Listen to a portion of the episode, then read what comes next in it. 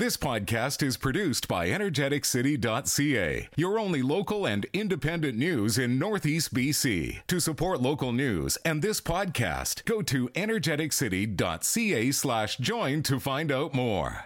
2.1 million tons, with soy meal just short of 232,000 tons, and soy oil is at 35,500 tons. Rounding off prices at the Chicago Board of Trade, soybean futures are plummeting on Friday morning. The May contract tumbles 49.5 cents at $16.04 per bushel. May soy oil drops 2 cents at 69.97 U.S. cents per pound. May soy meal forgoes $9.60 at $446 per short ton.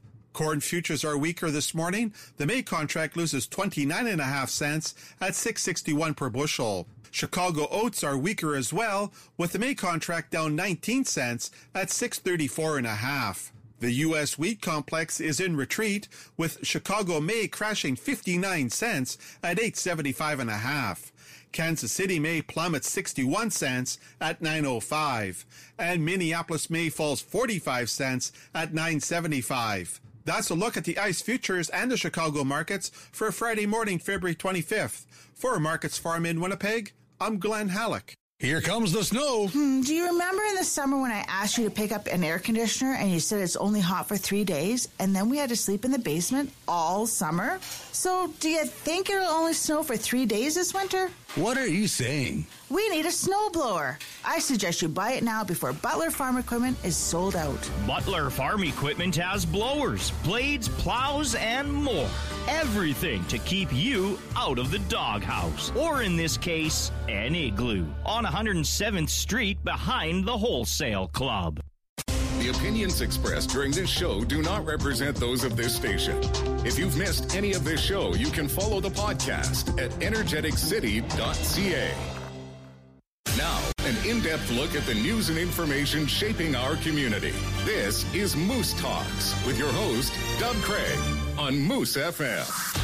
Welcome to the show. A little later on, we're going to be chatting with Ben Hobb, the president of Eagle Vision Video Production. He and a crew joined the convoy heading to Ottawa and filmed a lot of it to both on the way there and while they were there for a few weeks. So we'll talk about his experiences and the documentary he's hoping to make with the footage. But first, the BC throne speech and budget from the NDP government dropped in the last 2 weeks. So for his reaction, we're joined now by local MLA Dan Davies. Dan, welcome back to Moose Talks.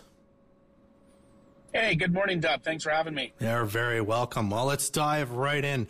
I think in your most recent op-ed or a Facebook video or something, I'll be honest, I don't remember which it was, but you called this budget and throne speech more of a look back rather than going forward, which I believe you said about the previous budget and throne speech from last year.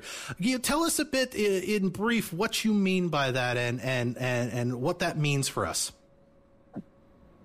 Well, really, the throne speech was a bunch of recycled promises that were made back in 2017 that they're still talking about as promises, things that they want to complete. So that was kind of the throwback, whether we're talking working on renters rebate or solving the housing crisis or the affordability crisis. I mean, how was that going? Let's be honest, things have not got better under this government. And Doug, when we look at a throne speech is really your map forward for that year. It's for that legislative session. It lays out goals. It's to provide hope for British Columbians. It's to really chart out your path, your map forward. And none of that was in this. I might as well have flipped on my Google Maps. I might have actually found a location to get to because there was nothing in this throne speech. And then 2 weeks later, we just had the provincial budget. And it was pretty reflective of the throne speech. There wasn't a lot in there other than a lot of new taxes, a lot of new debt. British Columbia is going to be going north of $100 billion in debt. They're predicting a $5 billion deficit this year. It's just, it is unbelievable when at a time when people are looking for hope, at a time when people need hope. All right. Well, I want to talk about the north part, which affects us directly. I think, again, in the same op-ed, you said you think the speech itself mentioned the word north twice, and not even really in the context of northern or northeastern BC. I have to ask again, you know, given that the NDP has a majority, I think a lot of people worry that there's not much you can do kind of in opposition. But I wonder kind of what your plan is, given that the government seems to, we don't seem to be flying in their radar at all. What do you and the Liberal Party have plans to do to make sure that they recognize people in North and rural residents and make sure that they're seen to our needs too? Well, you know, we, of course, now we do have a new leader. You know, he is not elected yet. We do expect that by this summer. Mm-hmm. So Kevin, you know, Kevin Falcon is, you know, comes with lots of experience, former cabinet minister with us back in the day. A lot of experience, a lot of understanding the North. I mean, you know, we got a 4-lane highway that, you know, that a lot of people really appreciate that runs through Fort St. John in the area. That was Kevin Falcon that did that. So we do have a leader that understands a lot of these northern issues, as well as the southern issues. And we need to start tying things together. This isn't, you know, we talk about this rural-urban divide. We need to stop doing that. We need urban BC. Urban BC needs rural BC. We need to start working together. We need to be recognizing that oil and gas is an important part of our economy, as is agriculture, mining, and forestry. And these are the things that are going to be paying the bills. And we're not very far off, I think, from British Columbians recognizing, A, the inputs that we in northern British Columbia and the interior BC give to the province, because the pot's going to be drying up pretty soon, Doug. Mm-hmm. And if we don't get a hold of our economy, there's going to be no money for improving our healthcare. And we need to improve our healthcare. We need to be doing it different. It needs a lot of help. We need to be, you know, looking at our education, post-secondary institutions. We need to be helping people, you know, that are stuck in this a drug overdose epidemic.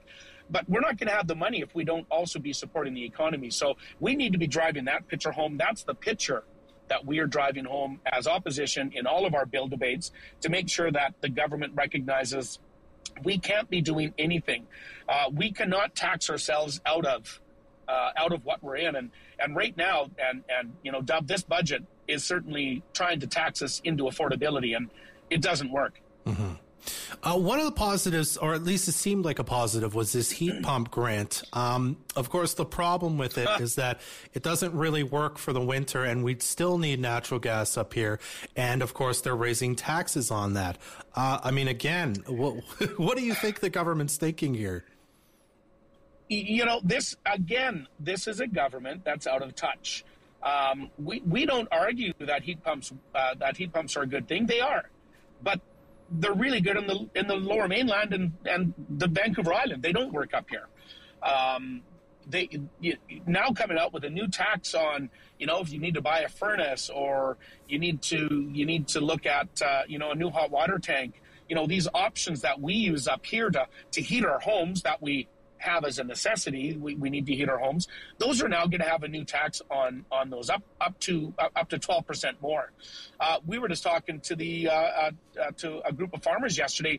They're worried that this new tax is going to be put on their grain dryers, which they use you know, natural gas to dry their grain. Again, this is an out of touch policy that does nothing for affordability. In fact, it does quite the opposite for the average British Columbian that lives outside of British Columbia. And you know, I just want to go down this path as well on affordability, Dub.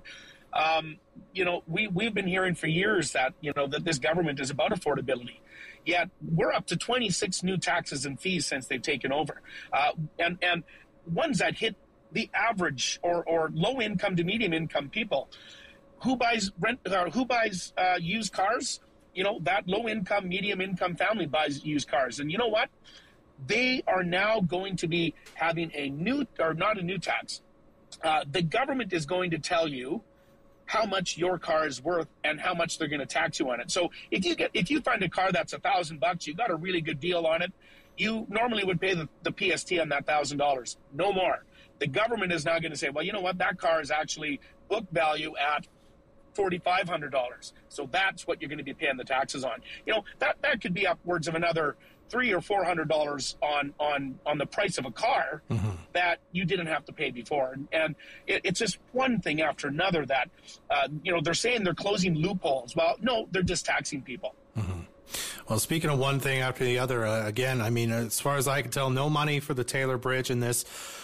We had Mayor Rob Fraser of Taylor on recently, and he said something interesting, because, of course, there are some things on the way for the Taylor Bridge. Things seem to be kind of moving along, maybe glacially, but they are moving along. He was concerned that there would be no more money for this project if they were even planning to do it, in part because of the flooding in the south, which maybe is, you know, something the government wasn't planning for, of course, right? What do you think of that assessment, or do you think this is just something that the government's just going to put off forever anyway? Well, let's look at the George Massey Tunnel and the replacement of that. You know, that there you're moving millions and millions of people, you know, regularly. Mm-hmm. They haven't even got that project. This government cannot do big projects. We've seen that. We've seen that. So I share Mayor Fraser's concerns that, you know, it will need to be replaced. It is at end of life. The engineers have said that. So it is going to need to be replaced sooner or later. But I don't think it's going to happen soon. There was no mention of anything in the budget on the Taylor Bridge. They're saying they're doing consultation. We don't need consultation. We already know what we need. Mm-hmm. We've known what we've needed for years. All the local governments up here are the same. Everybody's on the same page. We don't need consultation. So I think this consultation talk is just that. It's talk. And, you know, as they are starting to do some of these, you know, larger projects down south, and the Minister of Transportation said this isn't going to impact infrastructure spending, the Coquihalla fixing number 1 and all that. I honestly, I can't see that being the fact. Mm-hmm. All right. This one certainly got my ire up anytime we see stuff like this, of course. This story that came out that the government was kind of buried in some things, perhaps amending an act so that cabinet ministers can get a pay raise in spite of the government running a deficit. I think I know what you think of this, but why don't you tell me anyway?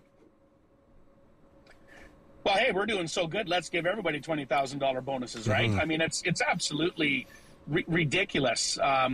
You know, there was, ministers were accountable to a budget, and each minister was accountable to a performance, and so there was $20,000 there before, and if you performed well and you did well on your budgeting and all that, there was up to a $20,000 bonus that you could be awarded as holding your ministry accountable. Well, now it's just a bonus. You just get it.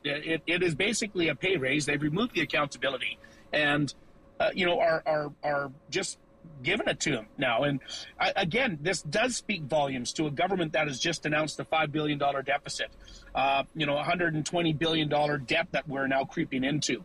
Affordability to the average British Columbian, you know, as we see fuel prices skyrocket, and by the way, there's a new fuel tax coming on, fuel prices skyrocketing, our grocery bills are up, you know, taxing used cars, taxing our furnaces that we got to buy. Oh, I didn't mention this one. You know, we now buy a lot of stuff through these different marketplaces online. Well, they're going to tax that now too, because they need to get their PST on that. So it is everything but affordability to the average British Columbian, and for them to throw a $20,000 raise on cabinet ministers is, quite frankly, despicable. Mm-hmm. All right, so we've only got a few minutes left, so I want to make sure I ask you a bit about this.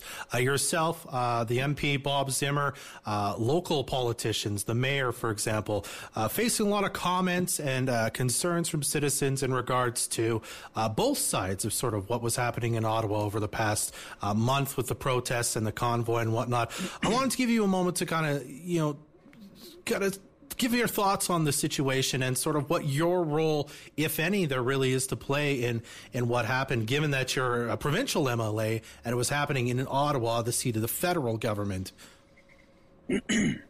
Yeah, and you know, thanks for that. And, of course, now we can look back. The Emergencies Act, you know, I think it was about a week or so, and it has been repealed. And it was repealed because it, quite frankly, I don't think it was going to pass through the Senate anyways. Mm-hmm. So I think the Prime Minister was just trying to save some face before that fell flat. You know, there's little doubt that this was a movement, and it was impactful, and I think it opened up the eyes of a lot of people. Now, moving forward, you know, we have an unbelievable atrocity right now happening in Eastern Europe. Mm-hmm. If there's ever a time, I think that we, as Canadians, need to be focusing on what unites us. It is right now. You know, I've been around for a few years now. I've been an elected official, you know, going on 20 years now. I've never seen society so divided and so angry. And it saddens me. We need to start looking at ways that we can heal. We need to be starting again to focus on things that unite us, not divide us, and to move forward. You know, we are starting to see the world open up. We are pushing as an opposition for Dr. Henry and Minister Dix to show us the evidence that keeps us where we're at. And I think every British Columbian expects to be treated the same. Like, where is the evidence that we need to continue with vaccine passports? Where's the evidence that we need to continue to be masked? We're starting to see other provinces. I think we're up to 8 provinces now that have announced a solid timeline mm-hmm. to remove these. And I think when you combine these mandates that are happening right now with what's happening federally, you know, there's a. I just present. I'm sitting in the parking lot here of the high school. I just presented to the poli-sci class here, and you know, we had this big discussion. I think our political system is being stretched to its brink right now, and it can only be repaired, I think, by us all coming together now and looking at what does unite us, and I think that is, you know, caring for one another, making sure that, you know, people that need the supports get the supports that they need, get people working, get our economy back on track, and you know, I think we do have sunnier days ahead, to be honest. All right. Well, we'll have to leave it there for today, Dan, but I appreciate you making some time for us to talk about these things. Thank you, sir. Yeah. And, you know, Dub, just before I say goodbye as well, sure. I do want to quickly address, you know, Mayor and Council. They wrote a letter recently around, you know, being targeted and stuff. You know, we have our lanes that we stick into. Mm-hmm. And, you know, the Mayor and Council is right. They are just following provincial guidelines. I do encourage you to write. You know, email Bonnie Henry, bonnie.henry@gov.bc.ca, or the health minister. That is where your anger and stuff needs to be directed. Please keep me in the loop on those emails as well. The city is only doing, you know, what they are supposed to be doing in regards to following public health orders, which again, we hope are going to be lifted here very soon. Mm-hmm. All right. Well, thanks again, Dan. Thanks, Dub. Appreciate having me. That's Dan Davies, the MLA for Peace River North. We'll be right back to talk to Ben Hobb of Eagle Vision Video Productions right after this on Moose Talks. Hoof tracks in the mud or snow could only mean one thing. Somewhere in the city, a moose is running loose. Moose FM is live on location.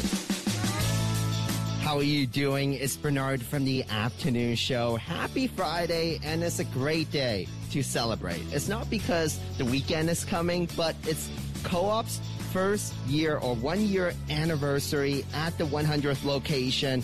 Many great deals today for their anniversary, including hot chocolate, 99 cents, tornadoes, 2 for $3.50, hot dogs and farmer sausages, 2 for $5. And also, you're going to use this a lot because the weather is going to be warm this weekend. Minus 40, window washer fluids, $1.99, limit of 4. And also, it's free coffee Friday, so enjoy a coffee for free when you come down here today. Today, there are draws for 2 $500 gift cards, especially when gas is so expensive these days. They will come in pretty handy. It's the first anniversary of the Fort St. John Co-op on 100th. Come celebrate. Right now at Wendy's, you can get 3 classic chicken strips for just $4. Made with 100% all-white seasoned chicken. Try them today with our new Ghost Pepper Ranch Sauce. Only until March 20th at participating Wendy's. Taxes extra. Hi, I'm Lindsay, and I'm here to help you understand what the heck goes where when it comes to sorting your garbage and recycling at home. Soft plastics, such as shopping bags, can get wrapped up with other materials or processing equipment, making it difficult and dangerous to sort. Bring glass, styrofoam, soft plastics, beverage containers, and electronics to Recycle It Resource Recovery. We all have a role to play in reducing the amount of waste produced in our region. Help us protect the places and the people we all love. Download the WasteWise app to find out what goes where, available for free on the Apple App Store or Google Play, or visit fortstjohn.ca for more information. Since 2009, Daniel Gord has been taking care of all your custom jewelry needs in Fort St. John. You know Daniel from D&G Jewelry and Carter's Jewelers, and now he's excited to introduce Daniel Gord Goldsmith. Available by appointment only, Daniel is looking forward to continuing to serve this community by redesigning your jewelry using old material and gems to make it into one-of-a-kind, more modern piece of jewelry. To learn more or to book an appointment, visit danielgordgoldsmith.ca. Are you looking for the right individual to fill your job opening? Become an exhibitor at the Fort St. John Job Fair, April 27th at the Pomeroy Hotel and Conference Center. This is an opportunity for you to meet talented local people for your company. To become an exhibitor, visit fsjjobfair.ca or call 250-787-7100. The Fort St. John Job Fair, April 27th at the Pomeroy Hotel and Conference Center. Presented by WorkBC and Moose FM. Watch this show live on Facebook or download the podcast at energeticcity.ca. Welcome back to the program. I am Doug Craig. Now we're going to talk a bit about Eagle Vision Video Productions. They went and joined the convoy to Ottawa. They hung around and filmed the convoy itself going there, and while they were there protesting in Ottawa over the past month or so, and got a lot of film, and as such they want to put together a documentary about it. And so to talk a bit about that experience and what the documentary is going to happen, or how it's going to happen and all that, we're joined now by Ben Hobb of Eagle Vision Video Productions. Ben, welcome to Moose Talks. Thank you very much. I appreciate being on here. Thank you. And I apologize again for mispronouncing your name before just now. That's all good. All right. Well, why don't we start with kind of the Freedom Convoy itself. It seemed to happen very quickly, the decision to kind of, when people are saying we're going to make this happen, we're going to go protest in Ottawa. How quickly did you have to kind of make the decision that, okay, I want to film this and we're going to go, and we're not sure how long we're going to be there? That must have been a bit chaotic, I suppose, to sort of make that decision, eh? Extremely, to say the least. We literally waited until the last minute to go. We have a fair amount of commitments to our community here and a lot of projects that we were working on. And in order to catch up with the convoy, we had to drive 43 hours straight, swapping out drivers through the night. We would drive 5-6 hours, swap out to another driver, 5-6 hours, and just rinse and repeat 24 hours a day. And we caught up with them in Sault Ste. Marie, and managed to catch the convoy for the last day and a half or so. But as far as how quickly we had to make the decision, everything was snowballing with the convoy, and the information coming out was snowballing. More trucks were being added. The footage that we were seeing coming from some of the drivers we knew from Fort St. John was hard to believe. The people on the roadsides outside of Calgary and going into Winnipeg, and some of us from Eagle Vision were like, this is a part of history we can't miss. This is a movement that's nationwide, regardless of its division between our citizens. It has to be covered. We have to experience it firsthand, and that's when we decided to go. Okay. Did you have in mind then, you're like, this will be a documentary, this will be, I don't know, you sell the film to news organizations. Did you kind of have that planned out, or was it, we're going to get it on film and that the rest will come later, what we do with it kind of after? I mean, it was a few things for sure. Documentary, no, we didn't anticipate doing that right from the get-go. That was as it was happening and as we were capturing footage, we realized we were capturing some things that were quite special. Mm-hmm. So originally we were thinking of a 5-minute little expose on what our experience was in Ottawa, what the experience was traveling for the last couple of days with the convoy itself. Some of it was trying to give as much of a truthful experience what we were seeing versus what maybe some of the left or some of the right were portraying. Mm-hmm. There was extremes kind of on both sides. We were seeing reports of 50,000 trucks. That was a gross overreach, and we knew we just had to display what we were showing or what we were seeing ourselves in the best way possible, in the most unbiased way possible. And yeah, so that as we were filming those things, we gained access to. We were in the war room, where a lot of the main players were planning things. We somehow got ourselves connected into some of the main drivers, some of the main organizers. We were able to interview, Tamara, BJ Dichter, a lot of the other organizers, and we realized that we were having a lot of access to.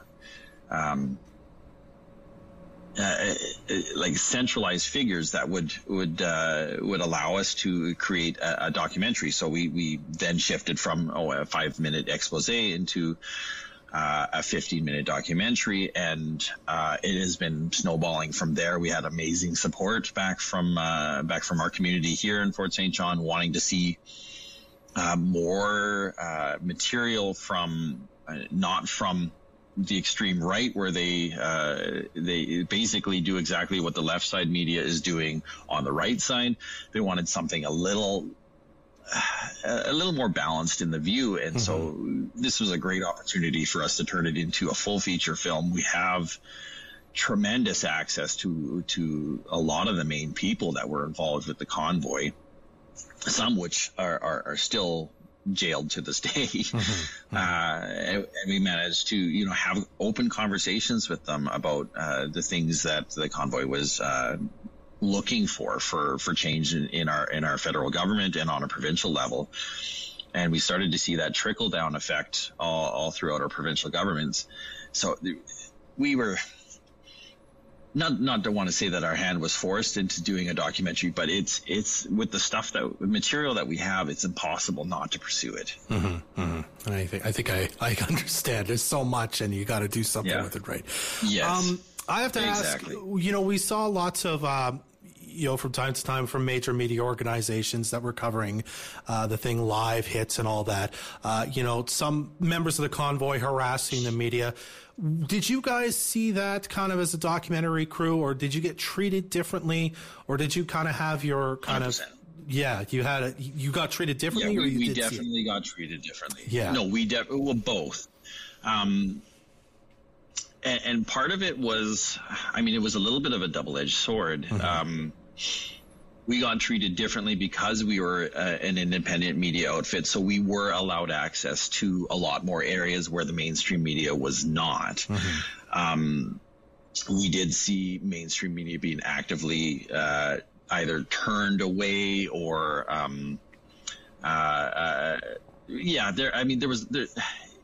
lot of COVID anxiety, right? There's mm-hmm. everybody has high emotions on all sides of the argument, and it tends to bring out some of that anxiety, and some of that fatigue from the last 2 years can bring out the worst in people, so there was some animosity towards mainstream media for sure, mm-hmm.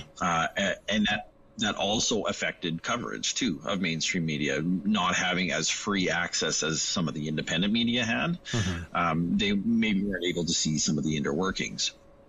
But on the flip side, from what I was seeing downtown and what mainstream media had access to versus what we had access to, in the grand scheme of right in front of the Parliament buildings, the reports that were coming out were vastly different. Mm-hmm. You look at any independent that was, or even the live streams and what you were seeing from individuals and from independent media was a completely different story than what you were seeing on some of the mainstream medias. And I'm talking both left and right. They were, there was extremes on both sides that they were trying to portray. And it was a very eye-opening experience, I would say, for myself. I knew some media had a bit of a bias kind of thing. You kind of take everything with a little bit of grain of salt. And my experience was sending footage to mainstream media outlets and then watching them use it in their news coverage when there was a story from Fort St. John, mm-hmm. and watching the clips they specifically picked or a portion of the interview. And you kind of wonder, like, well, that's not exactly the point they were getting at, but how they used it portrayed a different message. Mm-hmm. And so I was seeing that firsthand, pretty prevalent. And it was a very humbling and eye-opening experience, to mm-hmm. say the least. Yeah. Well, we've only got about a minute left, Ben, so I want to make sure we get to this, of course, the documentary moving forward. What's next for that? I think you guys are kind of looking for some financial help with it, if I'm correct. For sure. I mean, we've been self-funding at the very beginning for the most part, and the amount of support just started flooding in. It was a little bit overwhelming, very humbling. We're from a small town up in Fort St. John, and there was people from England that were watching our coverage and sending support our way, and it was phenomenal to see people wanting to see an unbiased coverage and just like craving that information that isn't filtered through. I mean, don't get me wrong, everyone is going to have a bias at one more with their viewpoints. I mean, that's what makes us a nation and diversified in our decisions and diversified in our viewpoints. Mm-hmm. It's so it's hard to keep that out of film and leave it as an observational piece. But yes, we are heading back on the road today, actually at noon, and we're going to be traveling across Calgary, Winnipeg, Quebec, Ottawa, Toronto. We're going to be gone for about 3 months, grabbing additional interviews, those that are heavily for the convoy, those that are opposed, and kind of grab the, I don't want to say fallout, but like that post kind of protest results, mm-hmm. feelings. Has this improved? Has this, made things worse? Just kind of getting that now that the protests in Ottawa downtown have been severely adjusted to what they were, what does that look like now for the rest of everybody that was involved? So that's, at this point, that's kind of where we're going from here. Is we're going to do our post interviews and travel for the next 3 months, gathering other people's perspectives and views and whatnot, and then be piecing that into a documentary that we're hopefully going to be releasing around October of this year. Wow. Okay. So you've got a lot of work to do left still, and hopefully a tremendous amount. And hoping for October. If people want to go ahead. Sure. Ben. If people want to learn more about the documentary that we're making, they can visit our website, www.eaglevisionvideo.ca/unacceptabledoc, or follow us along on our Facebook page or YouTube. Absolutely. Well, Ben, I really appreciate you taking some time to chat with us today, and we look forward to seeing the results of all this film and footage you got and the documentary premiering in October. Likewise. All right, Ben, thanks so much for doing this. All right, take care. All right, that's Ben Hobb with Eagle Vision Video Productions. We'll be right back to wrap things up on Moose Talks right after this. If you're listening to this, you're missing out. Come see what all the fuss is about. Moose FM is live on location. TGIF, the weekend is coming very soon, so let's celebrate and also celebrate that it's the first anniversary for the co-op here on 100th. My name is Bernard. That's where I'm at right now. You gotta be here. 99-cent air fresheners with the purchase of any car wash, also ice cream cones, and much, much more. Plus, it's free coffee Friday, so enjoy either a cup of tea or coffee on the co-op. Plus, there's a draw for today, including 3 car washes for a year, 5 car washes, and also $500 gift cards to the co-op, especially with gas being so expensive these days. Yeah, that would come in handy. So celebrate with them. It's the first anniversary of the co-op on 100th. Make sure you come down here. Maybe you're into scales, sticky feet, and sticky tongues. And hey, that's cool. At Friendly Pets, they are too. And they'd love to help you find your reptile friends. Bearded dragons, leopard geckos, crest geckos, turtles, tortoises, and an assortment of different frog species. Friendly Pets have all kinds of adorable little reptiles and all the supplies needed to properly care for them. Plus, the experts at Friendly Pets can answer all your questions. Friendly Pets, where best friends are made, on 99th Avenue in Fort St. John and at friendlypets.ca. Hi, this is Dan Holtman, General Manager at Murray GM. Buying a new vehicle can be challenging and frustrating in today's market. Some advanced planning can help you get the vehicle you want and save you time and money. At Murray GM, our trained sales professionals will help you factory order and customize the vehicle of your choice. Factory ordering a vehicle is a way to get the exact options you want without having to pay for all the options you don't want. Save time and money and place your factory order today at murraygmc.com. What's all this stuff? Oh, I'm just making a pile to be recycled at FSJ Return It. I'm pretty sure they don't take all this. Sure they do. They accept small appliances, cell phones, computers, printers, power tools, even gaming systems. Nope, not happening. Come on, it's 30 years old. You barely play it, and you have to bang on it for it to even work. What's your point? FSJ Return It recycles a lot more than you think. Open 6 days a week on 93rd Avenue. For the full list, visit their Facebook page at FSJ Return It. Personal, powerful conversations that deserve to be listened to. Before the Peace is a new podcast now available on all major platforms that highlights Indigenous voices in the North Peace of British Columbia. Before the Peace takes you on a journey through missing and murdered Indigenous women, intergenerational trauma, identity, the first settlers before the peace, and more. Thank you to Steve and the crew at Troyer Ventures for funding such an important project. Subscribe today at energeticcity.ca/podcasts. Our community first. This is Moose Talks with Doug Craig on Moose FM. Our thanks to our guests today, Dan Davies and Ben Hobb. To see this show again, check out the Moose FM or energeticcity.ca Facebook pages. The video's live now. It'll be available shortly for you to watch again.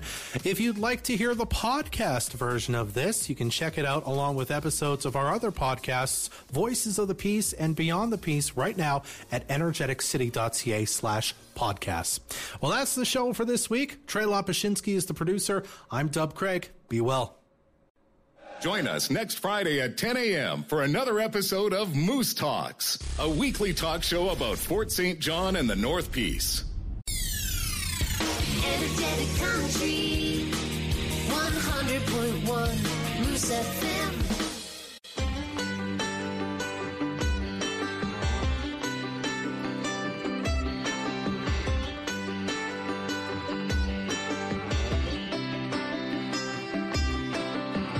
Off-white 350 Farmer 4. Gotta pump the throttle, gotta slam the door. Pulls right, but it'll pull anything.